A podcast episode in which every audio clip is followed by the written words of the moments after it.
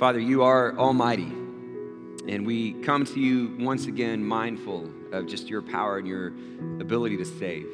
And so we pray, God, that that incredible strength, that incredible might would be something that we feel and experience deep within our hearts, our souls, and our minds. Especially now, Father, as we turn to your scripture, to your holy word, and we enter into a time of thoughtful reflection, God, that your spirit would awaken us to what you have done through Jesus, and that we would once again celebrate saving work of your hands. We love you, Father. We pray all this in Jesus' name. Amen and amen. Thank you all. You may be seated. Thank you again, worship team, for leading us this morning.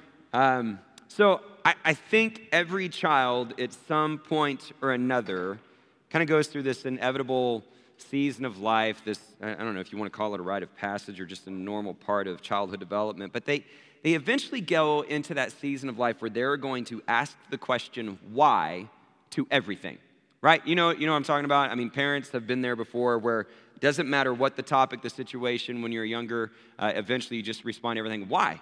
Why? Wu is definitely in this stage uh, right now. He asks why to just about everything. And we tend to, to kind of laugh and chuckle every once in a while because you, really just run out of answers. You know, I mean, it won't be uncommon for me to say in the morning, hey, Wu, it's time to go to school. Why? Well, because it's 8 o'clock. Why? I don't know how to tell you why it's 8 o'clock, but we got to go to school. Like, this is how we keep time and we need to go do this. And so uh, he's, he's in that season of life for sure. I think we all can recognize uh, that that's something most children go through. But I would also be willing to submit that I think a lot of us can also acknowledge that that's not something that is just confined to childhood, right? That, that we all tend to maintain those sorts of childlike questions, especially as we get into adulthood and we start to reflect about things related to God, right? And that we also come to God with a lot of questions related to why, right? And, and so in adulthood, those questions sound a little bit more like, okay, well, God, why would you allow this to happen? Uh, God, why won't you answer me? Uh, why do I have to feel this way, right? I mean, there, there are a lot of questions, heavy questions, that we are, are very frequently, uh, commonly, I guess, bringing to the Lord. And, and those questions can be really challenging, right? Difficult questions along the way. And I'm curious this morning, I wonder what questions you have. Like when you think about your questions that you really want to bring to God and, and the ones that you wrestle with, what are they? And, and I wonder how you've acknowledged them because I think a lot of times we have a tendency to kind of vary between one extreme to the next, right? Sometimes these questions come into our mind and, and we really don't try to pay much attention to them, right? We, we, we almost just let them be these fleeting thoughts that kind of pass through our mind and then we suppress them, we put them away, and we don't even really want to wrestle with them. Uh, but other times, some of these difficult questions uh, come into our minds and it's almost like they take up residence within us and we can't escape them. And, and either extreme can be pretty unhealthy or problematic, right? When we suppress it and we never really make the effort to ask those questions and to seek some level of understanding, that can be problematic. And at the same time, when we become consumed by these difficult questions that we can't see anything else, that can also become problematic. And so, how do we deal with these questions in a healthy way? That, that's really kind of the spirit of this new series that's going to take us through the month of October, which we're referring to as Facing Doubt right? And what does it mean to hold fast to the anchor? And, and so, really, when you think about the concept of doubt, these questions that, that, that bring certain doubts to the surface, um, this to me is a really important subject and one that I've been really eager for us to address for quite some time. I, I planned the sermons out at least a year in advance, and I, I knew that this was something we needed to cover. And, and when I planned it out, I was like, man, I really don't even want to wait that long, but uh, try to stay patient with it. But the reason I was really intrigued and interested in this is because I have noticed in my own conversations with others, this is an increasingly common discussion. More and more people uh, that I know and know personally um, will come to me and visit with me about certain doubts. Uh, and, and this is, I think, uh, a trend that seems to be bearing out in a lot of statistical data as well. Pew Research has recently released a study showing that there's been a 15% increase amongst Christians and believers who have said they've seen an increase in their questions of doubt over the last five years. Uh, Barna Research has released a study that has said uh, that you see around 60%, more than two thirds of self proclaimed Christians that say they wrestle with and struggle with doubt. Uh, millennials, I think, are more than twice as likely than any other generation to really wrestle with doubt.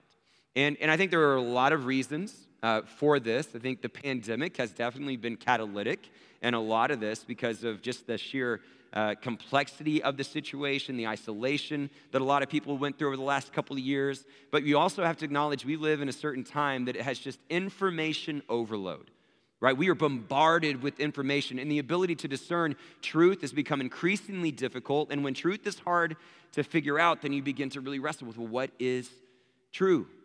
What should I believe? in these questions of doubt naturally come to the surface. And so, as a result, I've seen more and more people wrestle with certain questions related to doubt. And, and so I felt like it was an, uh, an appropriate series for us to consider, and, and one that I can also draw from uh, in my own life, not just because of recent conversations. Uh, when I think back to some of the early questions that I wrestled with, I, I remember probably one of the more shaping ones that I had was probably when I was about 18 years old. Uh, I really got serious about my faith when I was 16. Um, and I grew up in a Christian home, so I was around it. But it wasn't really that until I was 16 I really tried to live it out. And as I got to my senior year in high school, here was the question that I couldn't escape the, the question that really kind of took residence in my mind was Am I only a Christian because I was born in Abilene, Texas? You know what I mean by that? Like, like as I've grown into my 18 years of living and I've encountered life and all these different challenges, people, context, culture have shown me Christianity. But that's only because this is where I live. This is the family that I was born into, the place that I was born into, the city. What, what if I had been born in Shanghai, China? or, or uh, Indonesia or India, right? And, and the answer there was uh, Hinduism or Islam. Wouldn't, wouldn't I be a Muslim if I was just born somewhere else? And I couldn't shake that question. I needed to know why am I actually a believer? And it launched me into at least a year, if not longer, in depth study of world religions, uh, different belief systems, and I really needed to answer for myself why do I believe this? Is it simply because of where I was born or because I actually believe it? Right? And I think that's an important part of understanding doubt is, is recognizing that when you go through these questions, it can be difficult to embrace those questions. It can be scary at times or confusing at times, but in reality, it can also be very constructive right? It can be actually very beneficial. And so, really, before we even get to today's question, I want to talk just in general about the concept of doubt and having the right framework when those questions come into our minds and how can we channel them in a way that hopefully actually strengthens us. And, and so, to, to kind of cover this aspect to it and to set the tone for the nature of this discussion related to doubt, uh, one book that was given to me uh, a couple of weeks ago is called When Faith Fails, which is written by Dominic Done. And uh, it really, I haven't finished it all yet, but it's a really decent book that I've started at and uh, would encourage you to consider it as well if you're uh, in a similar situation where you want to understand well, how do you navigate the concept of doubt. And uh, he offers some really good perspective that helps us understand that doubt is not something to be fearful of. Let me read you an excerpt from some of his opening chapters. He says, Doubt presses you to reevaluate the story of your life. What are your values? What do you really believe? What direction do you want to go? And like water between two banks, doubt creates space for diverging outcomes. I love that imagery. You can swim toward God or away. You can reach toward belief or unbelief. The choice is yours. Doubt is essentially neutral, it's what you do with it that counts. So I love that, right? Part of what he's saying is that the, there is an inevitable part of the human experience to ask questions right? You're going to find yourself in this river of doubt, and it's up to you with what you do with it. You can either swim towards God or away. You can either reach towards belief or towards unbelief. Doubt itself is neutral, it's how do you respond to it? And, and so, part of what uh, the author wants us to see is that doubt is not like this inherently sinful thing that we have to be afraid of or embarrassed by, but you can actually steward it well that strengthens your relationship with God and leads you into a place of worship. If you think about asking questions, those are all really parts of just the natural part of curiosity, right? And curiosity is a good thing. Uh, the, the author continues to explain this a little bit further. He says, Curiosity is a gift from God. Curiosity, along with mystery, lies at the heart of creation. Curiosity pounds at the door of imagination. It fuels creativity, spiritual renewal, depth in relationships, scientific innovations, the pursuit of truth. Curiosity gives birth to worship. This is what God invites us to step into. Celebrate mystery, dance with curiosity, resist the status quo. You're a pilgrim, explore, probe, wrestle, pursue, inquire. Ask the questions no one is willing to ask. And just because you have questions doesn't mean you're losing your faith. I love that. So, again, church, what questions are you asking? Like, how are you wrestling with these questions related to God or, or doubt? Like, what are your questions? Uh, we, we want to be able to, to navigate this series with a particular focus. Okay, here's, here's what I'm not going to do. I'm not going to come up here each, every, each and every week for the next month and just try to give you answers to questions. Right? Here's what you need to think. right? What I learned in my own journey uh, on several occasions, and the one I just referenced, is that the real value is not learning what to think, but how to think. Right? How do I navigate difficult questions in a healthy and constructive way? And so, as we walk through this series, there are certain resources that we want to be able to provide uh, to help you navigate these questions? How do I think through these things well? Uh, you just heard me reference that first book, When Faith Fails. Another one uh, that I'm going to recommend to you is Making Sense of God by Timothy Keller. Uh, came across a podcast that was also recommended to me from a church member that I've been listening to over the last month, and I would highly encourage you, if you're interested in this sort of thing, to listen to this podcast over the next month or so.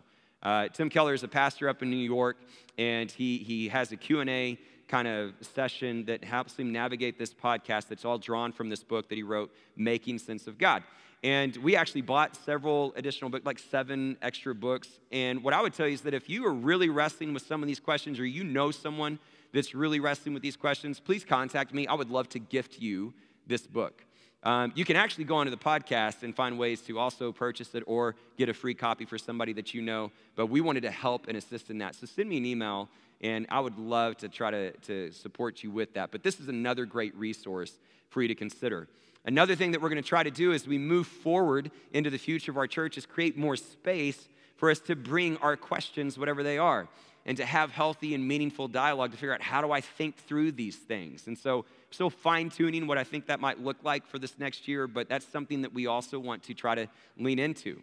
And so, what are some of the questions uh, that we're going to try to wrestle with at least through the course of this series. Let me work in reverse order. Okay, here's how we'll end the series, and then I'll get to what we're doing today. Uh, some of the things that we'll cover, we can't cover all the questions, but the ones that I wanted us to, to review this month were the ones that I typically saw in these conversations. Uh, so, one of them that we'll, we'll end the series with is uh, doubting God's character. Specifically, how does a good God allow pain and suffering? That's probably the most common question that I hear when it relates to doubt. Uh, we'll also consider doubt related to God's church.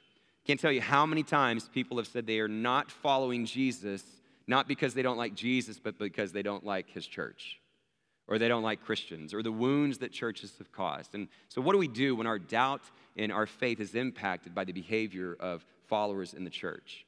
Uh, we're also going to look at doubt in ourselves.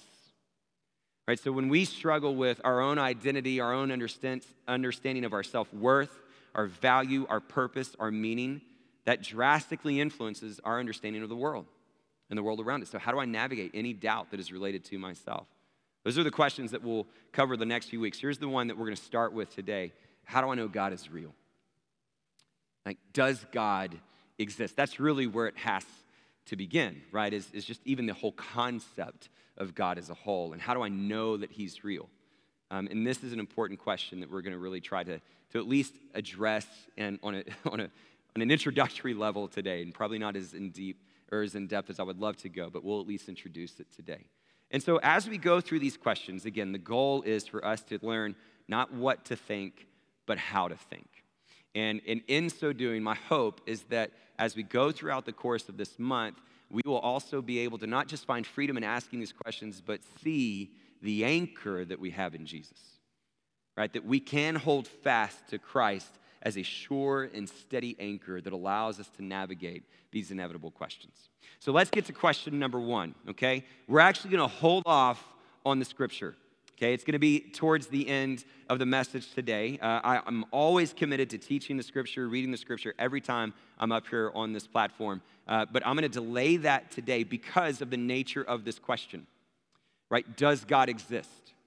And if we're going to think about that question, uh, what I would say holistically in, in, in a more a healthy approach, then we need to kind of start with more context. Because if somebody's wrestling with the question, does God exist? And I just throw John 3.16 at them and be like, there you go, there's your evidence. That's not really taking the question very seriously. Because if I'm questioning God's existence, then I'm going to question the validity of the scripture. Does that make sense? So, so I want us to actually unpack the question a little bit further first, and then we'll end with, with a passage in the scripture that helps bring it to some clarity and some clu- conclusion, okay? So, whenever you start to wrestle with this question of does God exist, typically the way that the conversation unfolds is people are going to point to what they would consider to be evidence, right? And there's a lot of different uh, aspects to evidence, and it depends on what position you're going to take in terms of what you would consider to be evidence, right? So, if you're going to assert that there is no God, you're going to have probably a certain set of, of evidences. And if you're going to advocate that there is a God, you're going to probably draw from either the same or different ones. And so we have this list of evidence. Now, what's interesting is, is that whenever you really begin to ask this question about God's existence, you will see that a lot of the evidence has a common theme that takes you back to questions related to origins. Right? Like, how did life begin? Why are we here? How did this all start? Which then inevitably also takes you to conversations about nature, creation. And, and so, a lot of the themes uh, related to the evidence that people draw from speak to creation, origins, right? All those different things. So, for example, whenever you have conversations about God, God's existence, you might hear people refer to uh, the theory of evolution, right? Uh, because that is one way to explain how we're here and the origin of everything, right? That, that humans exist, humanity exists because of this, this idea of evolution and the survival of the fittest and natural selection, mutation, adaptation, right? That could be one aspect of the conversation. Others are going to look at the the cosmological makeup of, of the earth, I mean, excuse me, of the universe, and they're going to find things that suggest, hey, this universe is expanding. And so, how did it begin? Right? It's where you get like the Big Bang Theory that says, because everything is expanding, it must at one point have begun as a singularity that had some form of a climatic event that started that expansion. Right? So, you're going to have conversations along those lines. You're going to get into the world of philosophy.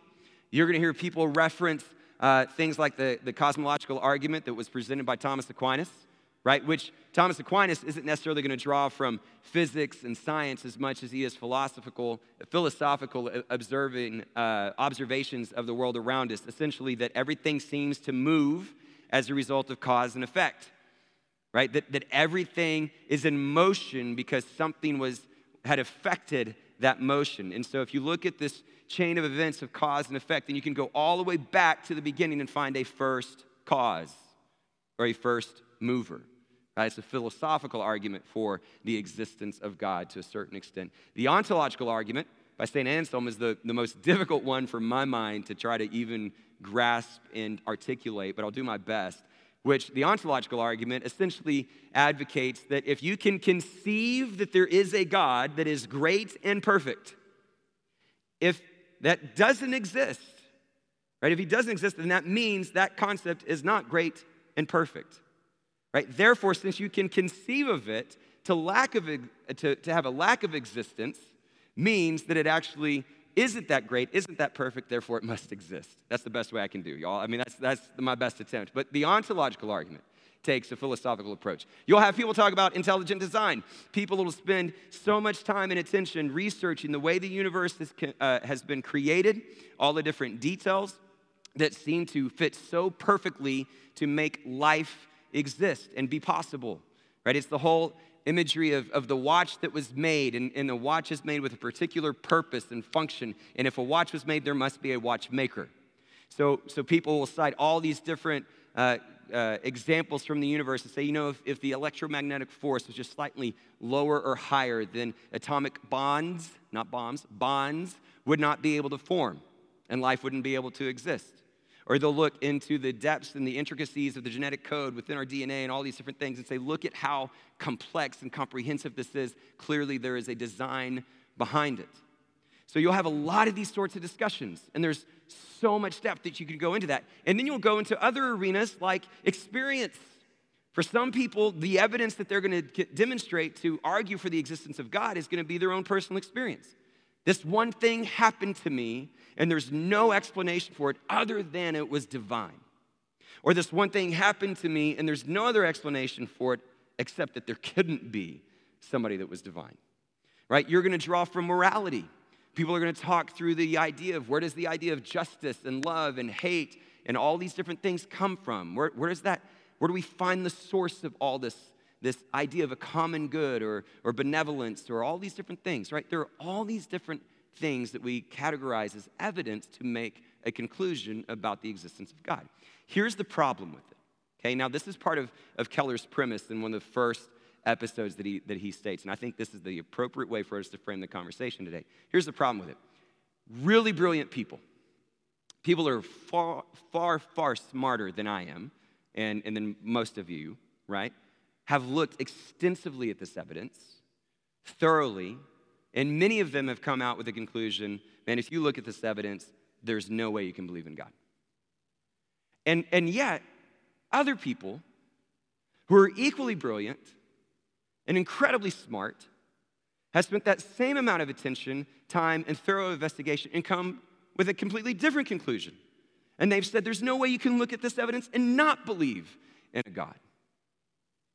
How is that possible?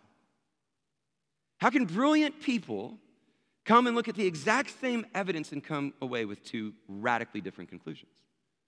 How does that happen? Here's how it happens Okay, here's, here's how you have to frame and begin to learn how to think about the question Does God exist? The first thing that I would submit to us today is we've got to recognize there is a difference between a proof and a belief, right? So, like, the, here's the reality I cannot prove to you that God exists. I can't do it. There are a lot of things I can prove to you. Like, like I can prove gravity to you. If we want to talk about gravity, I can say, look, I'm not a physicist. I don't know how it works, but here's gravity. I was really excited to do that today, by the way. I just was curious what it would look like. I'm glad the papers didn't go everywhere. But you see what I'm saying? Like, you can prove it. And, and the reality is, that doubts are not associated with that which is proven. You, when you hang your Christmas lights on your roof, you don't walk to the edge and then begin to doubt gravity's existence. I wonder if it'll happen today, right? Like, you know it. Doubts and questions are not associated with that which is proven. So, so when I say I can't prove God exists, I also need to say you can't prove he doesn't exist. You can't prove either side. Both are beliefs, right? When I say God exists, that's a statement of faith. When I say God doesn't exist, that's a statement of faith. No matter how you answer that question, it is not a proof, it's a belief. And so, how do you arrive at that belief? Right? Well, that's where you begin to see different conclusions, is because people cannot prove definitively to the other, so they are drawing conclusions. They're arriving at a belief, a statement of faith based on what they've seen. And the reason that you have different conclusions, and the reason this is often a very difficult conversation, is because of biases. Right? So, again, thinking about how do I think? Right? What influences my ability to answer this question? Well, the reality is, is that for most difficult que- uh, questions and conversations, very few of us approach them very objectively. Right? Like we tend to bring a bias into every question. What's the greatest team in college football? I had a bias that was absolutely destroyed yesterday, right? We always, we always bring in a certain bias to these questions. And so, what will happen is that when we start talking about the existence of God, people are going to look at this evidence and they're going to assume that their position is purely objective. They're going to say, How can you look at this? If you look at this objectively, there's no way you can believe in God. If you do, that's simply because you have a biased need to, to have some sort of comfort in life or because you were born in Abilene, Texas, or whatever it is, right? At the same time, people also say, How can you look at this evidence and not believe that there is a God? If you don't, then you must have a bias that you're just angry at God because of some wound in your life. You haven't really thought about it objectively. When the reality is, is that neither side has the moral high ground over the other. They are both functioning from a position of faith and belief. So the question becomes how do I decide what to believe in? How am I going to make, a, how, how do I decide to believe in anything? How does reason and faith work together? This is what, what Keller takes a really thoughtful exploration into. Okay, let me give you an analogy that can hopefully help us with this conversation this morning. Um, here's the way that I look at it. Um, you, you ever played musical chairs? Can I get an amen? Right? We've, we've done musical chairs before. When, when you go uh, through the game of musical chairs and that music is playing, uh, you're engaged you're, if you're going to win. Uh, you're engaged, you're strategizing, right? Like you're evaluating which chair to go to, you're p- figuring out how far away is the person in front of you, the person behind you, how, where do you need to be when that music stops so that you can find a chair when the music stops. Well, imagine a game of musical chairs where it's not just you evaluating the people around you and when the music stops, but you're actually looking at the different chairs. And you can see that some chairs look really comfortable, and, and, and easy to sit into. Some look very painful. Some look like they might break. Some look really sturdy. And you're going to look at all these different chairs. You're going to figure, okay, which one do I want to sit in that I know is going to hold me when the music stops? Right? Life is like musical chairs. When you try to evaluate belief systems, what you're trying to figure out is what's going to hold me when the music stops? Like, like what's going to help me navigate this life? How I'm going to evaluate all these different things. Because when I start looking at different sets of beliefs, some of them are going to look painful, some of them are going to look really comfortable and convenient, some of them are going to look really, really fragile, and some are going to look sturdy. And so I need to, to have a thoughtful analysis of these different belief systems so that I can choose to sit in the right chair, the one that I think is actually going to hold me when the music stops. And so the way that I do that is to first acknowledge I typically don't come to these questions without bias. I need to figure out what my biases are. I need to pinpoint them and I need to do my best to remove them and think critically about all these different options, all these different belief systems that will help me decide is this chair sturdy? Can I, can I rest in it? If I find myself in this river of doubt, will this be my anchor? Can it hold me? Right? That, that's the question that you have to ask. And, and so, in order to do that well, um, Keller gives four really, really good questions that help us know how to think. Okay, here are a couple of things that, that he offers. The first question that you need to ask yourself when you're evaluating these different belief systems is uh, Can this belief system, can I be consistent with it or does it contradict itself? So let's go back to this question Is there a God? If I were to say no, and that was going to be the set of beliefs that I embrace, can I consistently live out under that belief system, or will it inevitably uh, contradict itself? So, so, for example, if there is no God, and now somehow within that umbrella of a belief system, I have to figure out, well, then how did we get here? What are the origins to life? Then I'm going to probably draw from something like survival of the fittest, natural selection, evolution, things like that right? Which, by the way, I'm not against those things. I'm just working through that as an example, right? And so I, I might look at those things, but if, if that's my conclusion, if that's my answer, that there is no God, and, and it's just survival of the fittest, well, then the inevitable conclusion of that and working out of that belief system is that I don't really need to care for the weak. Like, that's what that belief system would teach me. And so, can I live that out consistently? Or does the set of beliefs that I have built together under this concept that there is no God begin to contradict itself. Which leads to the second question, right? When all of a sudden I might have this view, well, there is no God, and so therefore I can treat the weak however I want to, there's gonna be something that bristles within us that says, ah, you probably can't do that. That doesn't feel consistent. And so the second question that Keller presents is do you have to borrow beliefs from other belief systems because of these contradictions? Which is what a lot of people will do, right? So we'll say, well, there is no God. And the natural conclusion, as a result of a lot of the belief systems underneath that, is I don't need to care about the weak. I know I shouldn't do that. I know I need to care about human rights. And so I'm going to borrow from another belief system that actually tells me humans are equal and valuable and should be cared for. And so now I'm going to bring that in, which shows me that my belief system is kind of being pieced together from different sources, right? That there are these things that make it difficult to live out consistently, right? Because if you have a God that says, all people are created in my image, and they all have inherent value and inherent worth, that's pretty consistent. And that, that makes it something where you don't have to borrow to say, oh, well, yeah, then we need to figure out a way to care for the weak. It's already there. But if I'm over here and I'm subscribing to a belief system that says really it's survival of the fittest, it's, it's uh, natural selection, all these things, well, well, I can't really live that out, so I need to borrow from another one. Which leads then to the third question, which is is the belief system that you're choosing to submit to and have faith in is it consistent with your experiences right? Is it true to what you feel in a lot of ways? Not, not to prey upon emo- emotion but can you think critically about life's experiences and does your belief system offer meaningful explanations to it? So for here uh, an example would be the concept of love right? So if there is no god what is love? Like, where does it come from? Why do we, what do we, what do we have love for? And maybe the answer in that component would be well, uh, love is a chemical reaction, physiological reaction internally that, that kind of releases hormones so there's an attraction with another individual so that it will lead to procreation and the species can continue to survive. Right? And that could be an answer for love.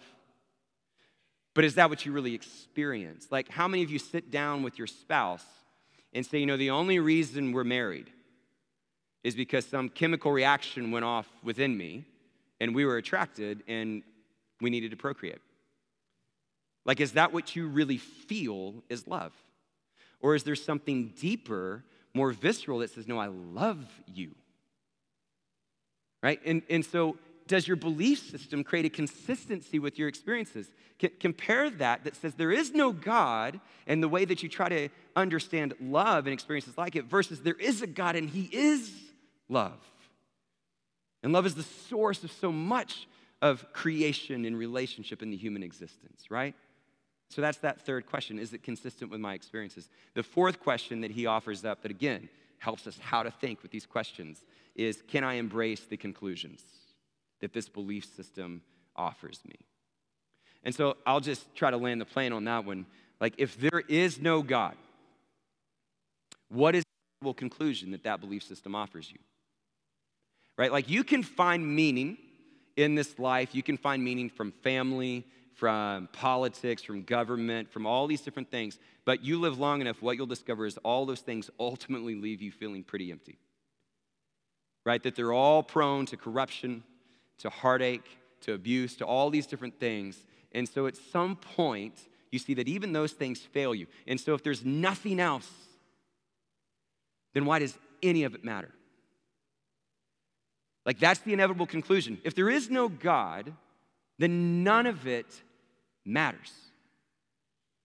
Now, you can do whatever you want. You can come up with whatever morality, whatever lifestyle, you can do whatever you want. So, can you embrace that sort of conclusion? Versus a conclusion that says there is a God and all of it matters. and there's a reason behind it all. Right? The, these are the questions that I think are really, really helpful when you begin to wrestle with these questions that help us really recognize okay, this is a statement of belief. This is a statement of faith. Either way. So, so can I really set my biases aside and think critically about what my belief system is offering? How does it shape meaning? How does it shape purpose? How does it give me a sense of identity? How does it help me handle suffering? Is this a chair that I can sit in when the music stops? Is it going to help me navigate this river of doubts? Can it be the anchor that I need to hold on to? Right, that's, that's the way that we wrestle with how to think. Okay, so with that being said, let me turn for a moment then, just briefly, to Psalm 8 that helps us see just, just for a brief moment the beauty of the existence of God according to the scriptures. All right, so Psalm 8, we've, we've sung about it. Uh, you heard it referenced on several occasions. Let me just quickly read it to you and then offer a final, final thought. It says, Lord, our Lord, how majestic is your name in all the earth. You have set your glory in the heavens. Through the praise of children and infants, you've established a stronghold against your enemies to silence the foe and the avenger. When I consider your heavens, the work of your fingers, the moon and the stars which you have set in place, what is mankind that you are mindful of them? Human beings that you care for them. You have made them a little lower than the angels and crowned them with glory and honor. You made them rulers over the works of your hands. You put everything under their feet all flocks and herds and the animals of the wild, the birds in the sky, the fish of the sea, all that swim the paths of the seas. Lord, our Lord, how majestic is your name in all the earth.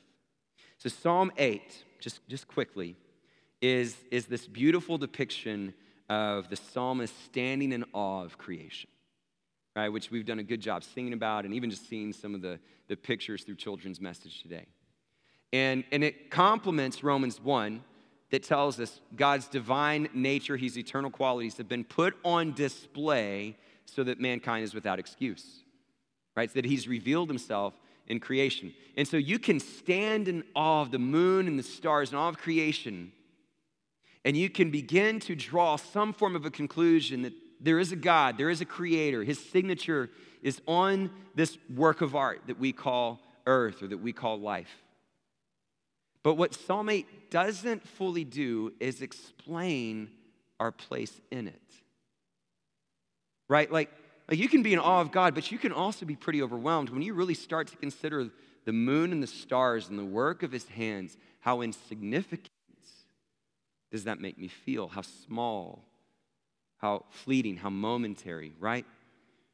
And, and so, what happens when we encounter that sort of reflection and we see the idea that there is a God who has created all things.